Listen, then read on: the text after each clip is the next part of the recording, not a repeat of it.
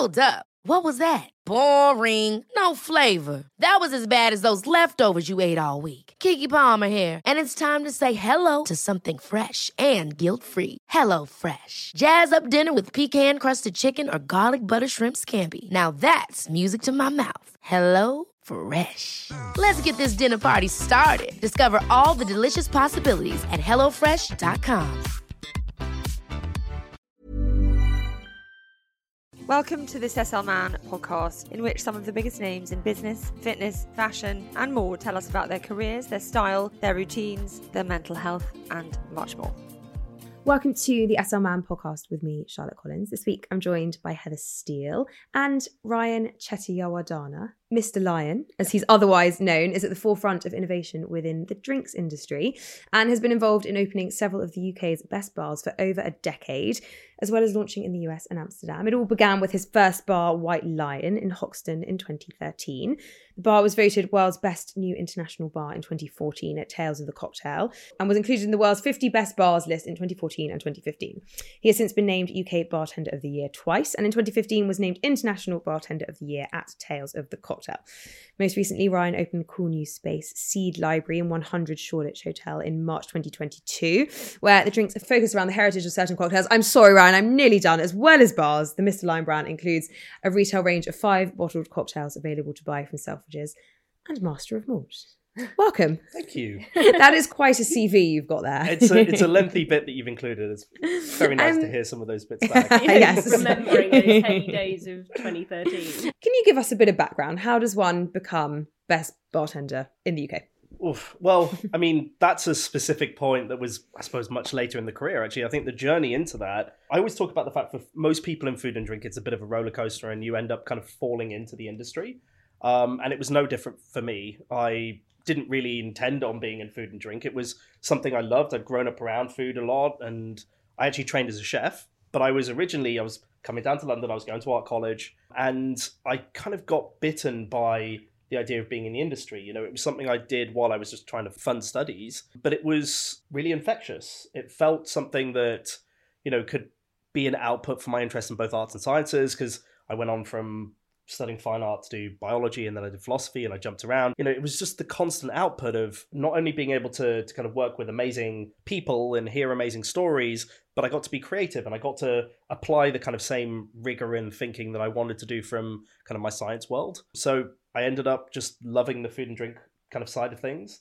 I worked in a ton of different styles of venues, so everything from kind of fine dining through to nightclubs and I just tried to pick up little bits about it that I, I thought were really interesting. And then eventually started doing things like the competitions, which to me were almost like a art brief. You got given a topic, you got given a particular area that a brand would want to, to kind of explore or or a certain kind of magazine was doing as part of their their kind of competition and it was a wonderful way to kind of express myself and i loved that side of the creativity and i thought it was a lovely way of being able to, to kind of learn and obviously then promote the bits that i found interesting from the world of food and drink so started doing some of the kind of bartender competitions and that eventually led me on to, to kind of focusing a little bit more in the industry and it's kind of spiraled from there So, explain a bit more about what a bartender competition looks like. Understood. So you get a brief, and then Yeah. and then what? You just go away and make something. Yeah, I mean, some of them have quite tight briefs, and they'll give you kind of specific criteria about how much you have to use of a brand, or this is the style of drink we're looking at. But often they used to be simple, like you know, the topic is around lost and found ingredients, or things from a certain region, or just something like the idea of preservation. You know, sometimes they would kind of give you a little bit of a direction, but ultimately was kind of going do whatever you want around this topic, and they judge you on things like your technique, your speed, your kind of storytelling, but ultimately it was about how can you bring something to life. You know, that was great for me. That was something I loved doing. You got to be very kind of lateral in your thinking. I think that was the bits around it that I really loved, the, the, the kind of storytelling side. And actually that's something that we've really pushed within the bars now is going, how do we kind of find an idea that will be interesting to a, a wider group of people and use that as a way of connecting them to a sense of taste or, or discovering a new side of something when they go to kind of engage with it or drink it. So the competitions were really fun. Can you remember, like, you know, this was the Oh. brief, and I made X.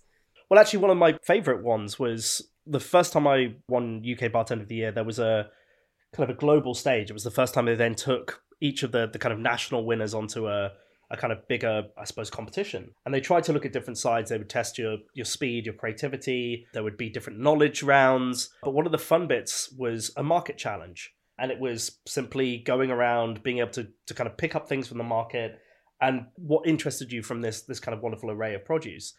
And I was being judged by the Japanese judge who then went on to be an amazing mentor of mine, a gentleman called Ueno-san. And it was really fun looking at all these things and going, well, how can I tell the story? It was in London, which is a bit of a shame. I was based in Scotland at the time and could have been in a far flung place I anywhere love that. in the world. It's classic, isn't it? You could be anywhere, but Aye. no, you. yeah, in London. actually, all the subsequent versions of that competition ended up in places like Rio Yeah. or you know, in Mexico You got City and London. But it was still wonderful. And and also, it- at least you know the produce, maybe like it's home turf, can't there, hurt. there was that degree, Mm. yes. I mean, that was probably the only home, Okay. home advantage, Yeah, but it sounds like an apprentice challenge. Right? Yeah. Like, go out and buy an ingredient. what fun! and and we did we couldn't have friends attend or anything, so none of the or bring our own material. Yeah. So yeah, there wasn't really much home advantage, but mm. it was nice being able to be familiar with some of the ingredients, and that's precisely what I lent into is going, how do I tell the story of what a British food market is about, and mm. everything from the kind of grains that would get made into bread and drew an analogy with, with what was happening with whiskey at the time and used some of the things that were kind of native to Scotland, but also some unexpected ingredients going in the mix. You know, great butter that was from surrounding areas and you know, be- being able to bring this to life for a drink. And I remember it, you know, I won that round and Ueno-san kind of came to me. He was like, I'd never tasted anything like that, which is wonderful. Obviously, you want it to be delicious, but hearing him kind of talk about the fact that it was the connection of the story and and that was the bit that I always wanted to to kind of do in food and drink and it wasn't very prevalent at the time. So being able to to kind of see that recognized and also then take that bit of the trophy home was, Mm. was lovely. There are some fond memories of it, but sometimes they would be very vague as a kind of competition briefer going, yeah, make make us a, a daiquiri and, and that was it. Okay, That sounds quite fun. Yeah, you can make them quite entertaining. Yeah, which is great. Where were you working at the time? Like, when that when that began? When you started to kind of take off and win these competitions? So when I first started doing competitions, it was when I was up at a bar called Bramblelands in Edinburgh. So I was up in Scotland. I was also finishing my masters, so it was this difficult thing of going. I'm working full time at uni and kind of working full time at night and mm. trying to get down to London and do some of these competitions. But it was lovely for me. It was a, a great way of bringing some of my interests and studies out into work. And, you know, there was a really exciting kind of like duality of being in, in university and trying to do all this stuff. But I kind of knew I was going to be, you know, finishing my studies and going into the food and drink Mm. world. Why did you pursue drinks as opposed to food? I always feel tough talking about this one because I feel like I'm going to offend lots of chef pals by saying this, but I just found the kitchen really alien. Mm. It didn't seem to me like real life. You know, when you're at home and you're cooking for people, you can tailor things and you know what your friends love. You know the things that you love and you want to kind of, I suppose, create for them. And being in a kitchen, I was so removed. I didn't get a chance to talk to people. I didn't get to interact or tailor things. And it was actually my oldest friend who kind of flippantly went, Well, if you want to work with flavors, but you want to talk to people, just go work in a bar. Mm. And it was a bit of a light, kind of bold moment for me where it was kind of going, actually, that's exactly what I want to do. I still want to work with all of these amazing kind of producers and connect those stories. And I think there is something wonderful about, you know, hosting people and being able to do that because I think it is a great kind of, I, I suppose, medium for, for storytelling. But it's so much nicer being able to interact and be at the forefront of that. And mm. I think there's something kind of particularly lovely about not having the the kind of confines of the table. You know, a restaurant or a, a meal has a certain kind of meter to it. You behave in a certain way, you interact in a certain way, whereas you're unshackled a bit in a bar in that way. You can you can change people's moods, you can cater different audiences, you can look at different occasions for people, and that was very exciting for me. I I, I always preferred the kind of wideness of it rather than I'm going to create something then you're going to eat it and it's going to conjure the idea of a main course in your Mm. mind or whatever that might be. I've never thought about that. How Yeah. removed you are. You know, so many chefs come to us and say, "Oh, you know, I've always just loved to feed people, and I love Yeah. it." And but it's so true. But you just then get shoved in the kitchen, and you don't really do that, do you? Yeah, because even if you're, it's a sort of chef's table thing, you've still got to make however many portions Yeah. of whatever sort of one is what it thing you're cooking. Mm. But I do think that's the reason why a lot of kitchens have opened. Yeah. You know, people do kind of feel a little bit of that Mm. loneliness Yeah. and They want to you see don't who they're get to feeding. interact. And exactly that from from a Mm. guest side, you you know, there's something lovely about being able to watch people Mm. create. yeah. I want to ask you about kind of the rest of your journey and how that came about. But you were just talking about the flavors and the ingredients and kind of taking those foodie elements and applying them to to drinks. And Is that part of the reason behind your success? Or were you one of the first people to do that? I suppose I'm asking you to paint a picture of the bar landscape Yeah. before you entered it. When I was started a line company about 10 years ago, it was very much trying to to kind of go against the grain. And I think, you know, there was wonderful bars around the world. You'd go to a neighborhood bar, you go to a celebrated cocktail bar, there would be kind of great little things that tapped into the rituals of drinking. But they were largely the same thing. They would use the same ingredients, they'd use the same means of production. You know, if you weren't in the know around cocktails, you wouldn't get really any of the story to, in a way that felt inclusive. You know, you might get the history of a Manhattan or this beer comes from this region and that's why we're serving it. And that to me felt so opaque. And I think particularly because, you know, a lot of the the kind of traveling or the the way that I would kind of go visit bars and restaurants would be my sisters and they weren't part of the trade. And I would just see them bored or lectured and kind of go, well, food and drink shouldn't be like this. It should be exciting. There's so many amazing stories. Why aren't we demonstrating the breadth of things? And so I think yes, it was partly kind of bringing some of that culinary influence of where do we source ingredients from, what are the type of ingredients that we can kind of put at the forefront. But it was actually the, the the kind of connection to it is going, you know, this is interesting, and hopefully it'll be interesting to you because rather than being, I suppose, a little bit lecturing of going, you should enjoy this and you should respect this cocktail because it was created in 1920 and it came from here and all the bits that nobody actually cares mm. about. I think that was a very big different thing about you know what excited me about pushing the industry a bit is going what is our scope for looking after people? Where who do we invite in? How do we entertain them? You know where are the boundaries in which we can start to to kind of explore flavor? And that also means different environments. It doesn't need to be the very i suppose hushed tones of a traditional cocktail bar you know i'm very glad to see that we were we were part of a change that kind of ushered in a new new approach to drinks and brought a lot of the fun to the table Mm. So that was the change. We listed off all the various bars that you've you've owned at the beginning. How did they come about? You know, what took the leap from working for others to working for yourself?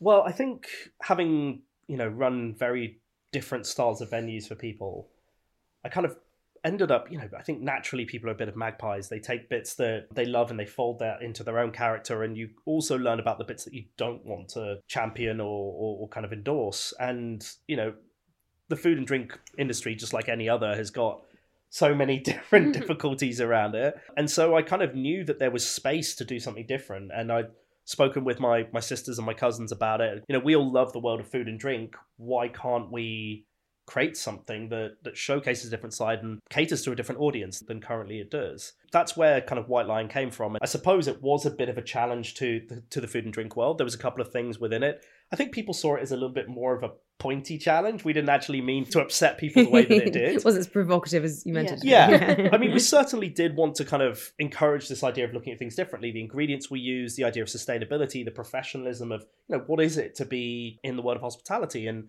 to me, it was about helping people have a good time rather than creating a temple to the cocktail. Not only was it the starting point for the company, it was, I suppose, the blueprint of what we wanted to do. It was that that allowed us to, you know, create Dandelyan. And that was such a different beast. It was in, you know, a five star hotel. It was very glamorous and, you know, complete contrast to the kind of deepest, darkest East London project that we'd had before. And then obviously we tried to employ the same ideas throughout all the venues as going, how do we challenge something? How do we look at something differently?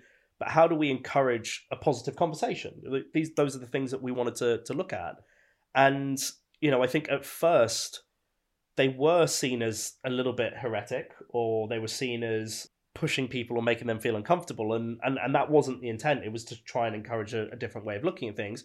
But as it started to get better recognition and, and i suppose it didn't hurt you know when it all of a sudden it wins world's best bar it's it's something that people then kind of take stock of and go okay the idea of sustainability doesn't need to be so weird and niche and these guys are just doing something odd or you know using these other styles of ingredient or shining a light on different knowledge sets different parts of the world or or encouraging interactions with with other industries you know that maybe isn't such a you know bad thing. But i think it also was the point where we started to you know really develop as a team and find ways of, of working as a group. And i you know at that point we were hitting 100 members of, of the team and you know everybody was involved in this creative process. And i think that became quite kind of enticing to people. The idea that you weren't just a worker in a system you were taking ownership of it and you could be part of something could have real con- creative steer on and I think that was the thing that really helped kind of spread the idea much wider. And that was the bit that we were really kind of Mm. excited, and encouraged to see kind of gain momentum. Mm, that's the fun bit. Let's talk about drinks Yeah. themselves. But I keep wanting to say booze. I feel like that's a that does it. a dis- it's booze. It does it a disservice, though, doesn't it? Do you remember your first drink? Legal drink? Yeah. No, you can No, say that uh, sort I want to know you had a Lamborghini in Yeah, the park. yeah. Oh yeah, I mean, growing up in Birmingham, it wasn't. I suppose, a very sheltered situation.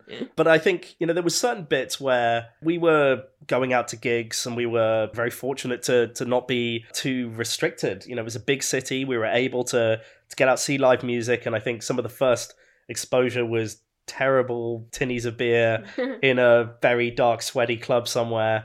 But it was also kind of like magical for that Mm. because still love those kind of like experiences. And it was kind of perfect. It just got passed around the crowd, which is now really gross to kind of reflect on. Post COVID, I Yeah. Totally. But I think that was probably the first time I'd kind of had a Mhm. drink.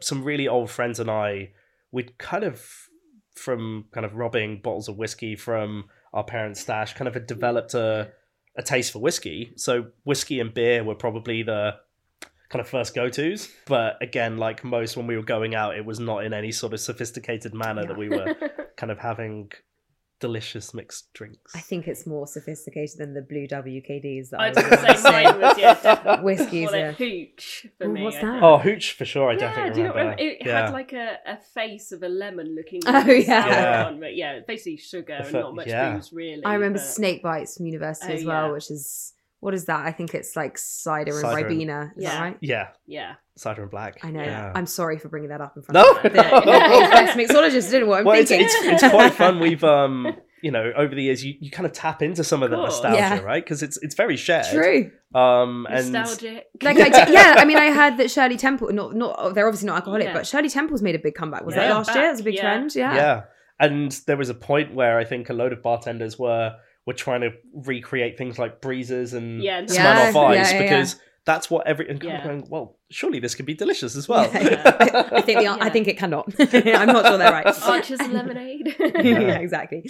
What about drinking now? What do you like? What do you drink in your own time, in your downtime? I think it varies. I think the thing I love the most when I'm out is is kind of diving into, I suppose, the venue and, and people's passion.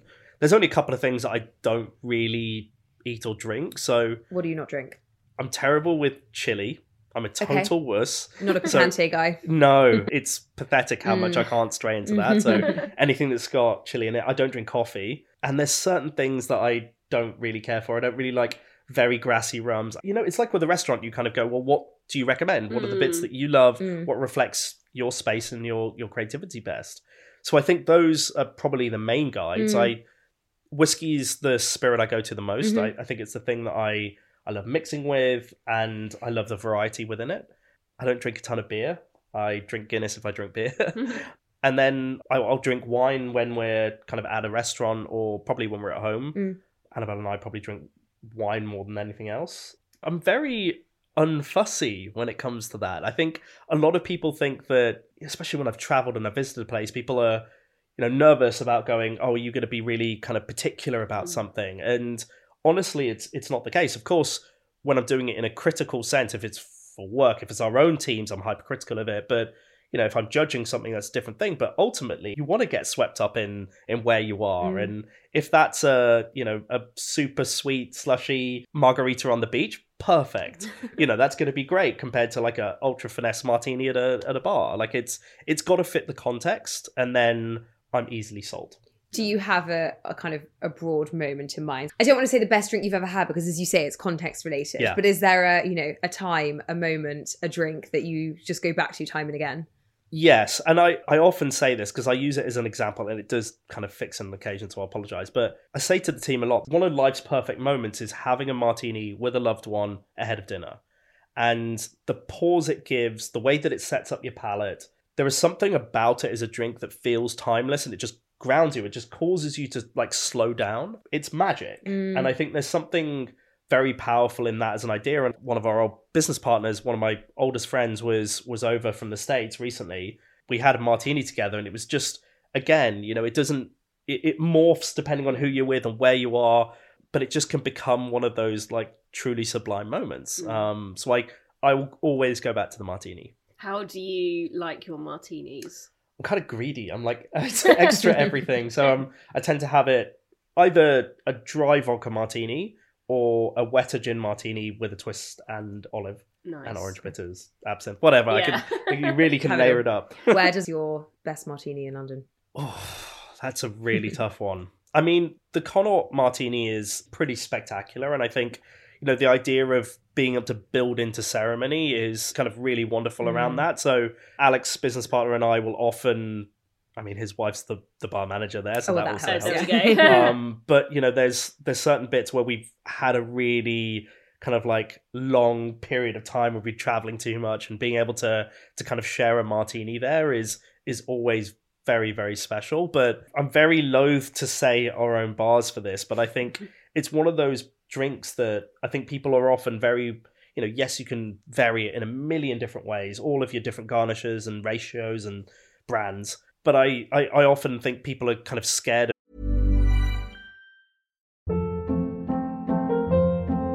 Hold up. What was that? Boring. No flavor. That was as bad as those leftovers you ate all week. Keke Palmer here, and it's time to say hello to something fresh and guilt-free. Hello Fresh. Jazz up dinner with pecan-crusted chicken or garlic butter shrimp scampi. Now that's music to my mouth. Hello Fresh. Let's get this dinner party started. Discover all the delicious possibilities at hellofresh.com.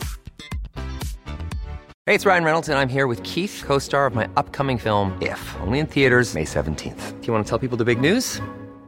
All right, I'll do it. Sign up now and you'll get unlimited for $15 a month and six months of Paramount Plus Essential Plan on us. Mintmobile.com slash switch. Upfront payment of $45 equivalent to $15 per month. Unlimited over 40 gigabytes per month. Face lower speeds. Videos at 480p. Active Mint customers by 531.24 get six months of Paramount Plus Essential Plan. Auto renews after six months. Offer ends May 31st, 2024. Separate Paramount Plus registration required. Terms and conditions apply if rated PG. Doing too much of a twist on it because they feel mm. like they'll they'll bastardize it too much or it'll deter from the the classic. But I think over the years the bars have done very sensitive versions of of the martini, and it's one that now because they're owning the creative process, I can wax lyrical and, and feel like it's celebrating something that is very much their own.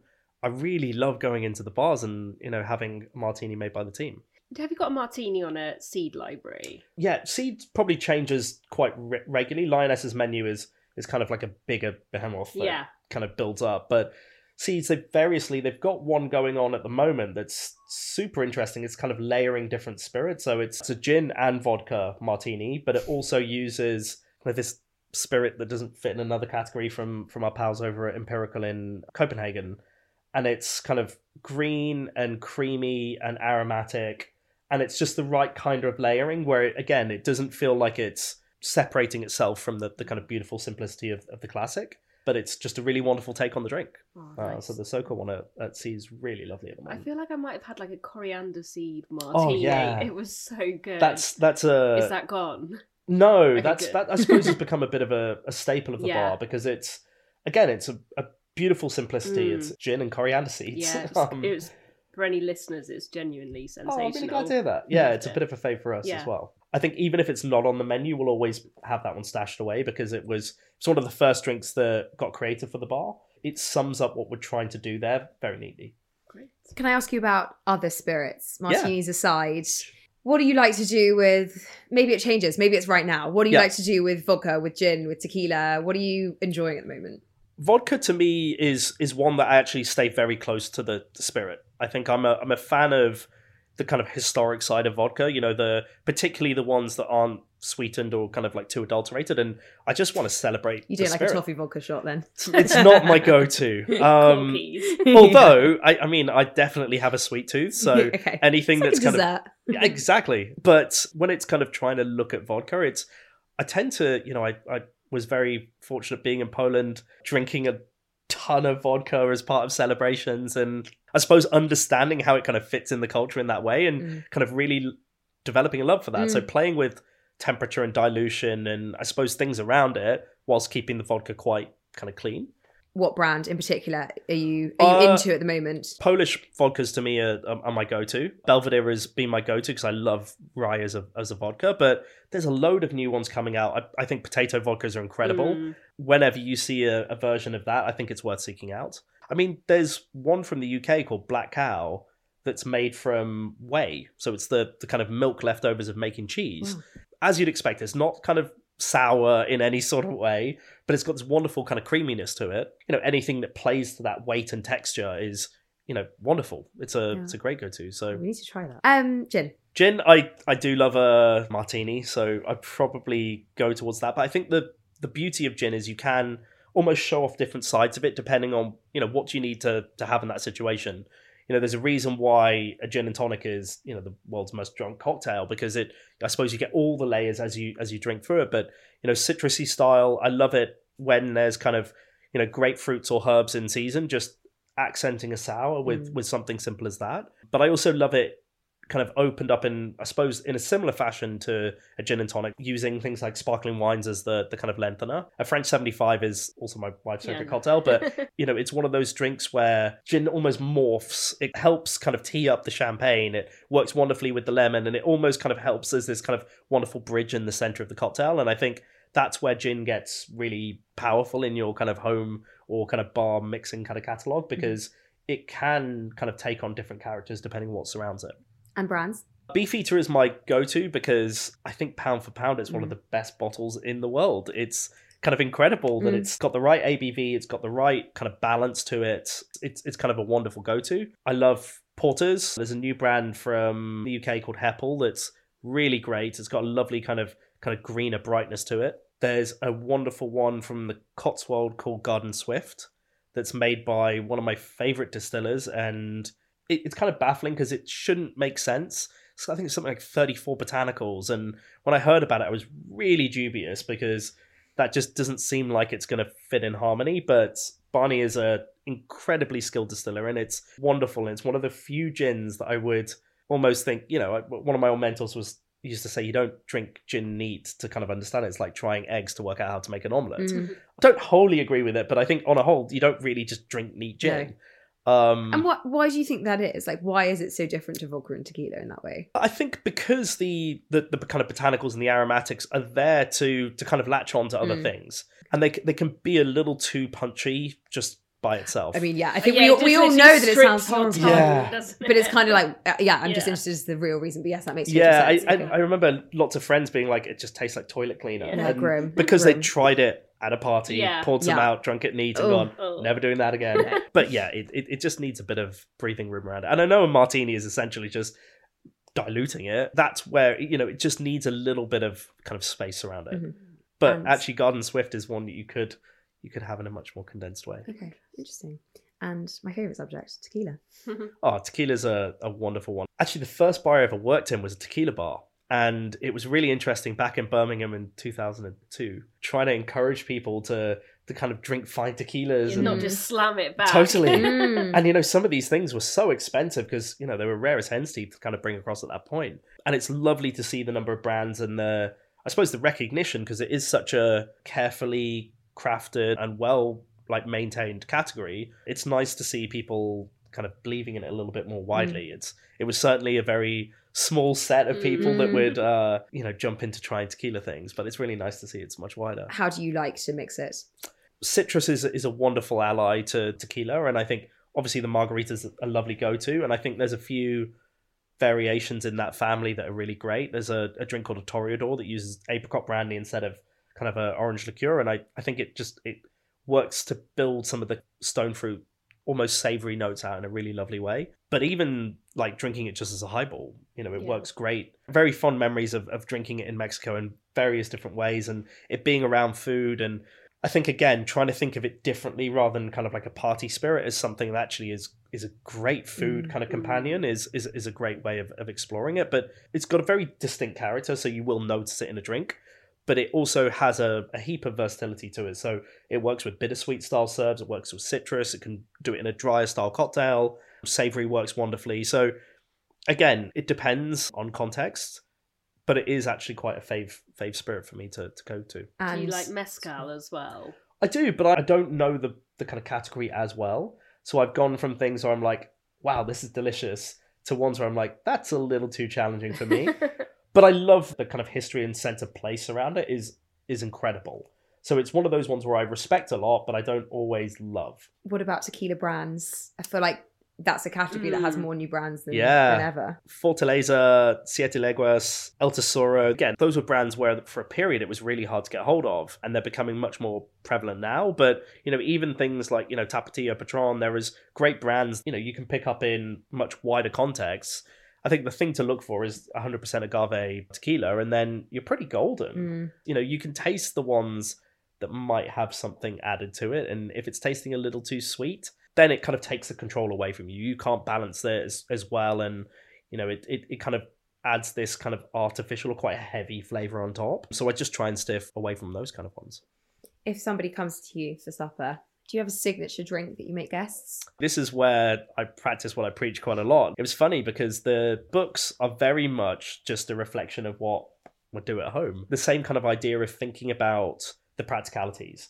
And I've always said to friends, you know, you don't want to be stuck in the kitchen while all your friends around the, the table having mm. dinner. You want to be kind of hanging out with them. So kind of play up to to kind of what suits that situation. So I'll do a lot of batch drinks. One of the drinks from the first book is a drink called the Newt Negroni that became it was on the masterclass series and actually on both the book and the series it was I think the one that people engage with the most, which was lovely because it just works. It's a really nice twist on a very simple drink. You can customize it, you can add in your own flavorings, but you essentially have a bottle on the table, you put glasses out and people can help themselves and it just it works wonderfully. What's the twist? It's microwaved with rosemary, blackberries and grapefruit peel Wow, okay. which sounds again one of those ones where you're like, why would I stick my drink in the microwave? and I think people always thought I was going to serve it hot, but it's it's essentially it's a very quick way of getting a rapid infusion. So you take out some of those kind of lighter green herbal notes, you get a bit of the zest, you get a little plumpness from the blackberries, you strain it all out, and then you batch it and chill it.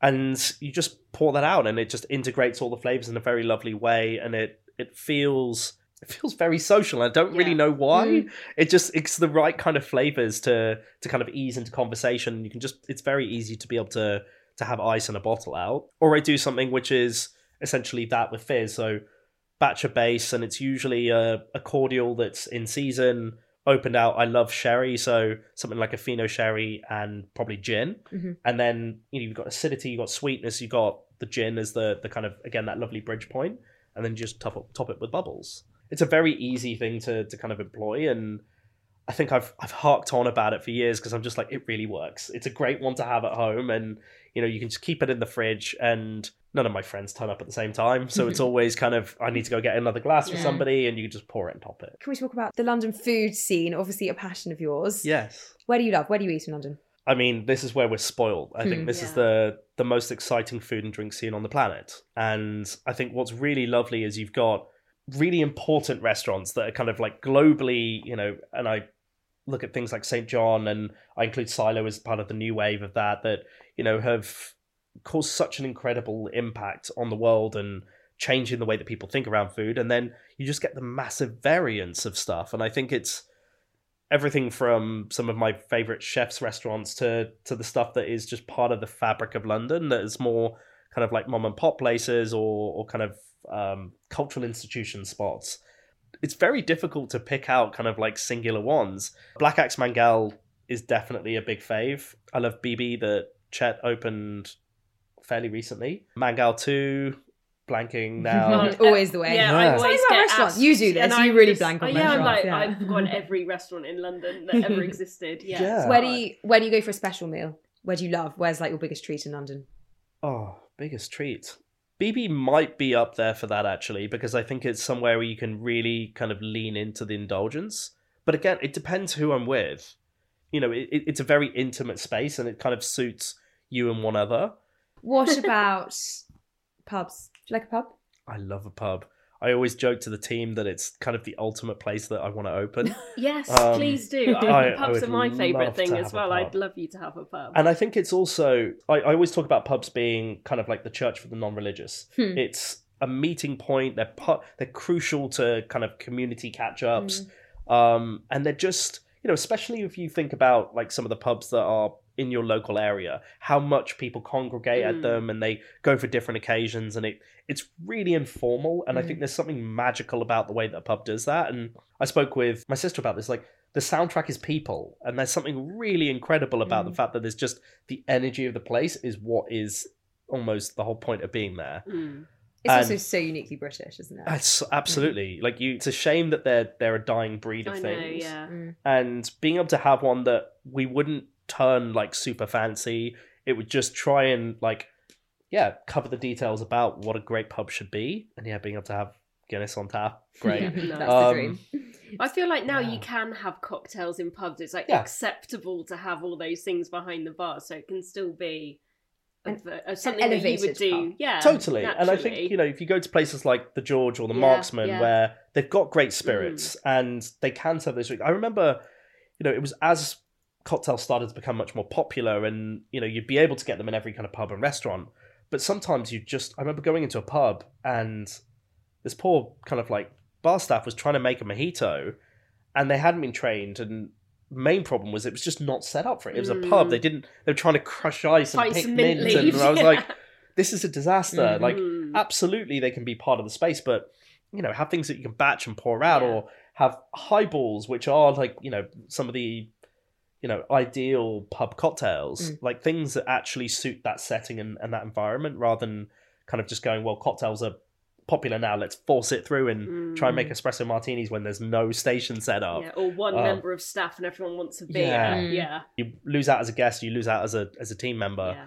but yeah just being able to have some simple cocktails some simple snacks and beer and dogs and people around Yeah, I heaven. can see it. Where are some of your favourite pubs? Because you live out east, there are some great pubs. yeah, down there are. There's some that have got like wonderful, like Spurstowe is, is very close to me, and, and the Scolt Head as well. But I'm I always kind of hark back to to kind of Scottish pubs because those to me have like a different kind of attention for it. Mhm. They just manage to blend the right amount of kind of humor. I'd say is is kind of one of the key parts of it. They're very traditional in a lot of ways, but there's something just about them that feels really social and playful and.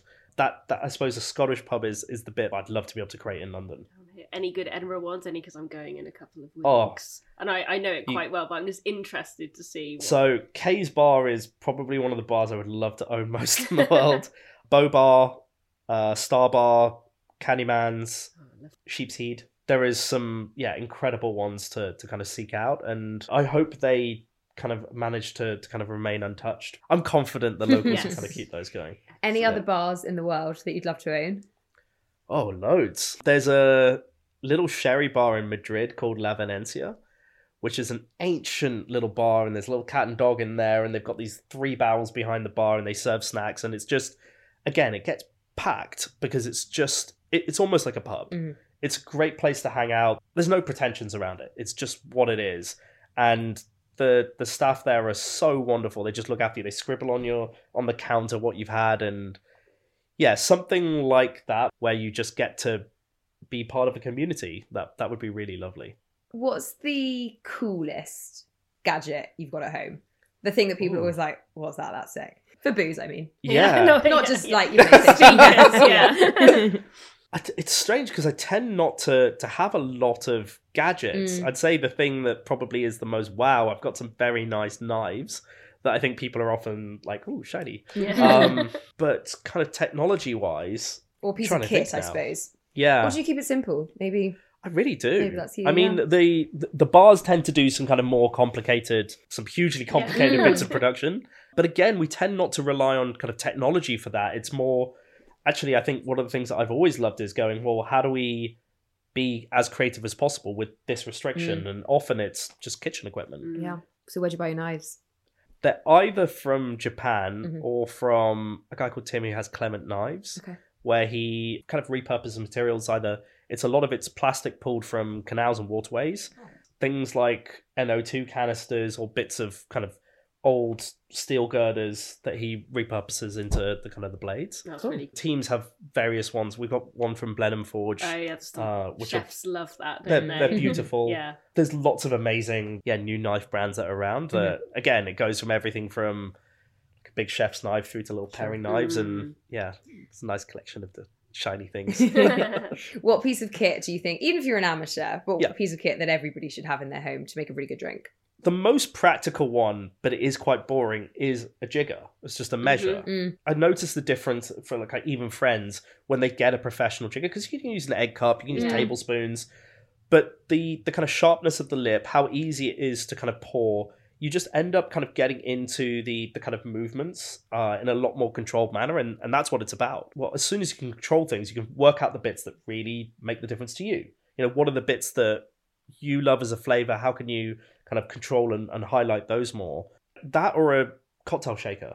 And again, I think people go for ones that look like the ones in the movies, and um, often they're not that practical. A Boston shaker would classically be glass on one side, Yeah.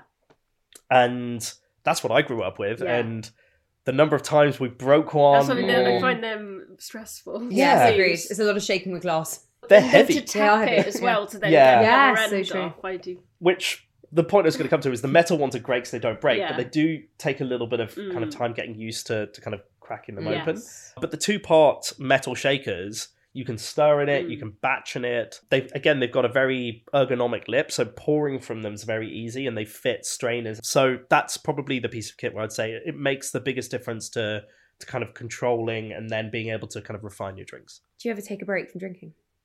Yeah, I do. Again, people expect you work in food and drink, you're just going to be inundated with it. And I think there's certainly a, I'm very lucky there's a lot of delicious things in the house if we ever want to go to it. But there's certainly periods where I'll go where there's a, there's a break and either doing little bits for charity as well, where you kind of can, um, yeah, give yourself a break and also kind of raise awareness around something Mm. or, or champion something like I'm I'm a very like moderate drinker, so it's it's it's kind of in hand, so I don't feel the need to to kind of go. I need to take a break from Yeah. from drinking for too long. Got you.